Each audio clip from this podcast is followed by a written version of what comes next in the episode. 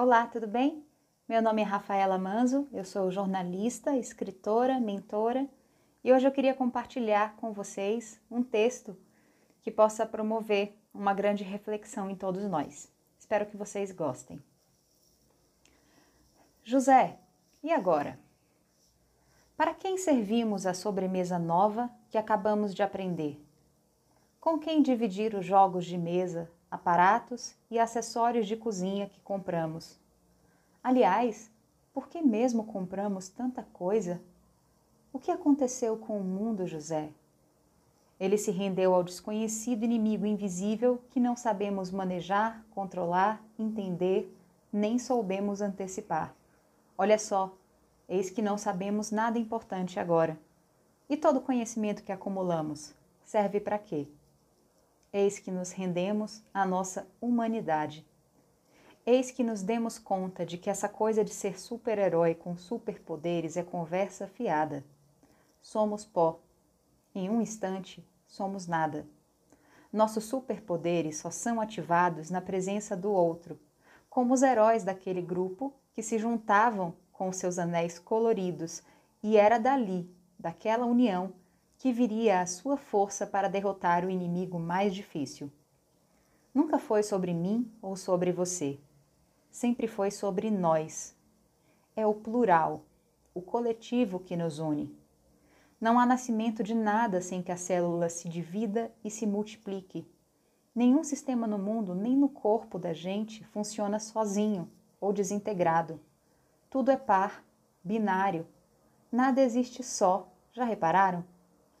Essa parece ser a grande lição que ainda faltava a gente aprender ou lembrar, porque as espécies que vieram antes de nós sempre souberam disso. Só existiu evolução com trabalho em equipe, com senso de comunidade, com todos se importando. Hoje, a escancarada brevidade da vida nos convida para a necessária humildade que precisávamos resgatar para seguir adiante. Estávamos à beira de um grande colapso enquanto espécie. Não estamos num buraco hoje.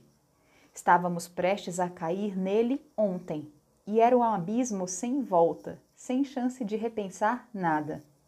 Descobrimos que não somos assim tão poderosos afinal.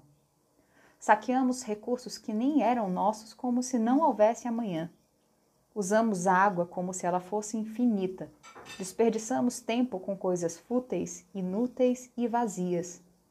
Não haverá nenhum mercado vendendo tempo quando a crise passar. Não é atrás de álcool gel ou vacina que precisamos ir. Precisamos ir atrás de nós mesmos e nos trazer de volta, para dentro da nossa própria casa que já tem deixado de ser um lar faz muito tempo.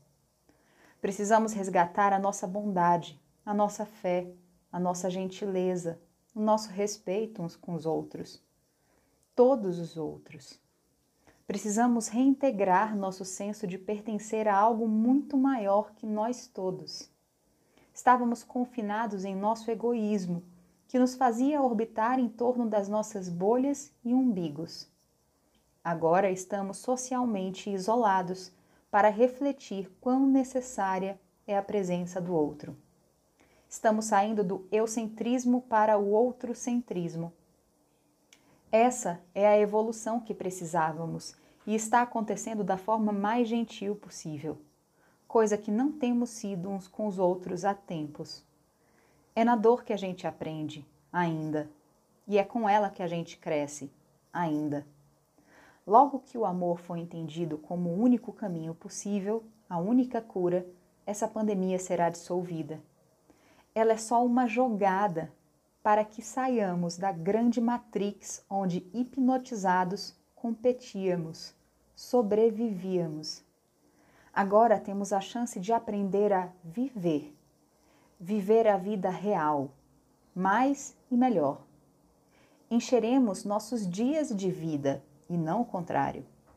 Isso tudo para que, quando a gente possa voltar a sair de casa, aprenda a valorizar os abraços, que são pousos onde a alma precisa se lembrar: estamos juntos. Somos parte da mesma coisa. Viemos e voltaremos para o mesmo lugar, mas só faremos isso de um jeito, de mãos dadas. Elas, as nossas mãos, só estão separadas agora para a gente entender que qualquer travessia só se faz quando elas estão juntas. Sabe o que aconteceu às crianças da nossa geração, hiperativas e multiconectadas? Elas pararam de implorar pela nossa atenção e começaram a repetir os nossos comportamentos, tentando entender o que afinal poderia haver de tão divertido em passar horas, dias, meses, anos e uma vida se relacionando com máquinas, online na rede, offline na vida. Elas nos mostraram no que estávamos nos transformando. Pergunte a uma criança como ela preferiria brincar. Sábias que são, vão responder aquilo que não soubemos ou sabíamos que era importante. Brincar só é divertido com o outro, com os outros, todos, juntos, mão com mão, olho com olho, coração pulsando com coração pulsando. Simples assim. Entenderam agora, José? Tomara que sim. E depois desse reset, vamos começar a fazer as coisas direito, tá? Porque nada, absolutamente nada será como antes, especialmente se nós tivermos, enfim, nos encontrado. Aí sim, vai ser muito bom voltar a conviver.